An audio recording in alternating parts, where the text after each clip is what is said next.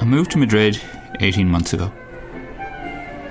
Casillas. Casilla, Messi. Since then, I've mostly learned how to speak Spanish by talking football. Xabi Alonso. Claro. Iniesta. Pedro. At first, the chats used to centre around Jose Mourinho and Lionel Messi, or Xavi Hernandez and Iker Casillas. and Spain will be placed in Group C. Now, with Ireland in Spain's group in this summer's Euro finals, Republic of as soon as people hear I'm Irish, they want to know how Robbie Keane is getting on at LA Galaxy, or if Giovanni Trapattoni has really made Keith Andrews and Glenn Whelan play like Italians.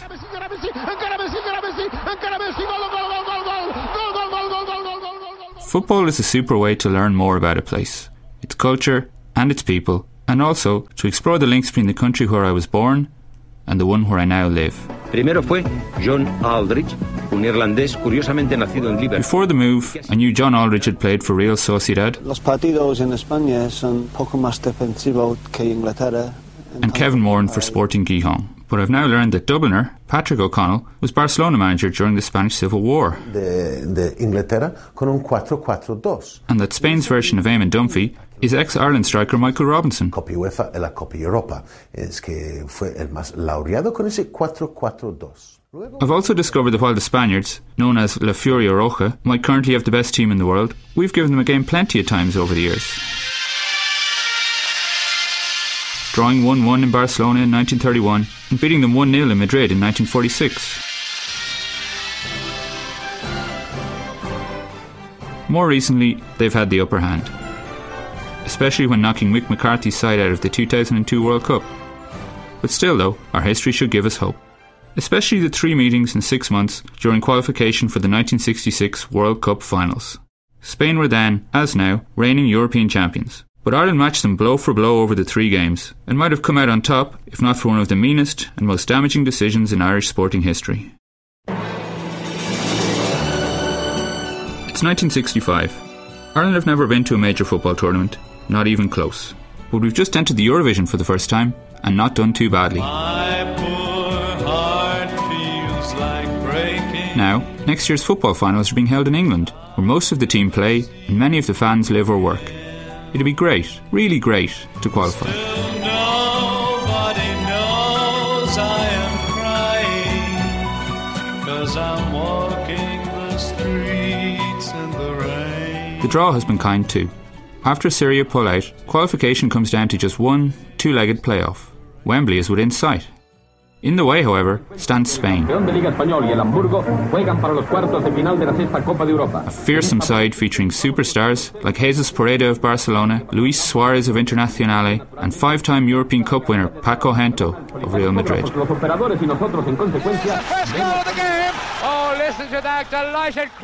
We have our own big names in John Giles of Leeds United, and Johnny Giles outshining even the £200,000 valued Suarez. Charlie Hurley of Sunderland, and Shay Brennan, Pat Dunne, and Tony Dunne from that year's English champions Manchester United. So there was much excitement and no little expectation among the capacity crowd jammed into Dalymount Park as the teams take the field for the first leg. And it's Frank O'Neill taking it. The game is one which would have Trapattoni nodding in appreciation.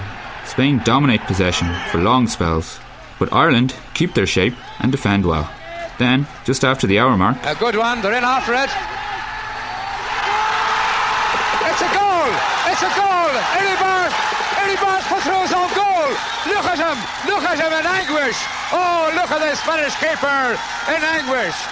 Ireland lead a goal to nil. Iribar's anguish is complete when some valiant defending sees the home side hold on for the victory. The Spanish team are unhappy with the strong tackling and weak refereeing and refuse to swap jerseys on the final whistle. The Irish are delighted though, knowing that even a draw in Spain will be enough for them to qualify for their first World Cup. The only cloud is a lingering feeling that this is only Ireland that will never make it. The 60s may be swinging elsewhere, but the FAI remained stuck in the Stone Age. So preparations were basic as they flew out, second class, from Dublin to Sevilla for the second leg. A capacity crowd of noisy Andalusians have packed into the Estadio Sanchez Pizjuan, and the controversies soon start. After only five minutes, Ireland's Mick McGrath scores. but Portuguese referee Deseo Freitas sees a foul no one else does. Even he can do nothing. 20 minutes later, however, when Giles crosses for Andy McEvoy to head Ireland into a deserved lead. There is shock in the stands, and this is shared by the Irish players, who cannot really believe that this is happening. They're so close to actually qualifying. They freeze, allowing Spain to come back into the game. With the partisan crowd roaring them on, the home players score two quick goals just before half time, and the game finishes 4 1 in their favour. This time, it was the Irish who have cause to complain.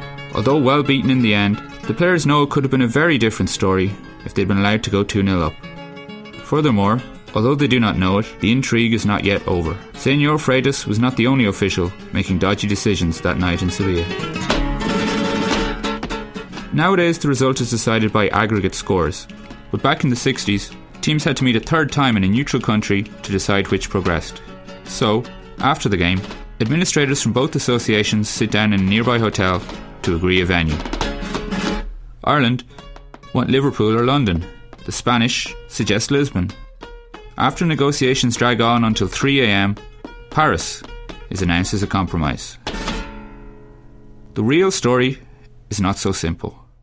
The FAI's negotiating team only agreed to the French capital after the Spanish offered them both countries' share of the gate receipts. This comes to about £25,000, three times the FAI's annual income at the time, but much less than would flow in were the team actually to win the playoff and make the finals. Do the FAI think we can make the finals? Whether they do or not, they take the cash and keep Stum. The players do not know it, but their chances of qualifying for a World Cup have been sold down to Sevilla's river Guadalquivir. Still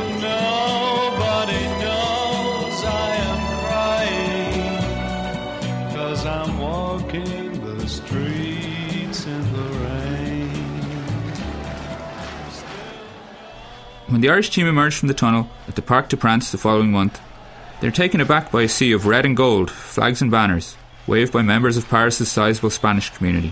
Given the cost of travelling to Paris, for your typical Irish soccer fan in 1965, tricolours are predictably scarce. A neutral venue, this is not. Now Dunphy is taking it. Dunphy throws it back to Johnny Giles. Johnny Giles onto Dunphy again. Despite the one sided atmosphere, the game is more even than the FAI had expected. With time running out, the two sides begin to grow nervous with such a huge prize within reach. Dunphy whips past Suarez. The young pupil beating the master. Now Shay Brennan has the ball for Ireland back to Noel Cantwell. Everyone knows now that a stroke of genius, a mistake, or just a piece of bad luck could end their chances of qualification. 35 gone in the second half, 10 minutes to go, and there is no score in the game. Spain come back though. Pereda on the ball. Pereda outside the Irish penalty area on the right. Pereda crosses low. Comes from Ufarte, shoot! And Ufarte has scored! There is little time left to mount a comeback, and Spain hold on for the win. Spain went on to play against West Germany, Argentina, and Switzerland in the finals. Irish players and fans watched the games on their tellies or listened on their radios.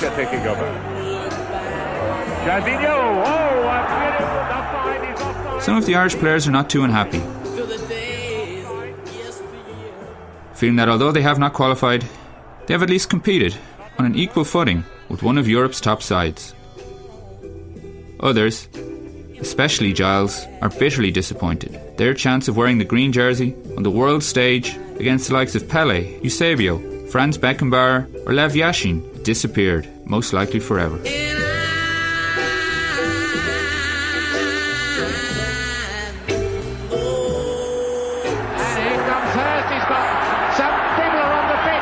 It's all over. It is now. As Kenneth Wolstenholme spoke his immortal words, many Irish players and fans wondered what might have been. For many, that night in Paris fixed forever the idea of Irish as gallant losers and moral victors. The best players soon grew fed up with the FAI's amateurism, and decline set in. It took another 22 years before Jack Charlton's Boys in Green finally qualified for a major championship. They're there again this summer though, and Trapp's men face Spain in Gdansk on Thursday. With some luck and a level playing field, an Irish side may again frighten their more illustrious Spanish opponents. It will surely fuel plenty more chats back in Madrid. Me está preguntando quién va a ganar, España o Irlanda, con, con el corazón en la mano. España. My Spanish is coming on too, so maybe I'll bring up the story of Giles and Dunphy, Iribarra and Ufarte, and those three games in six months in 1965.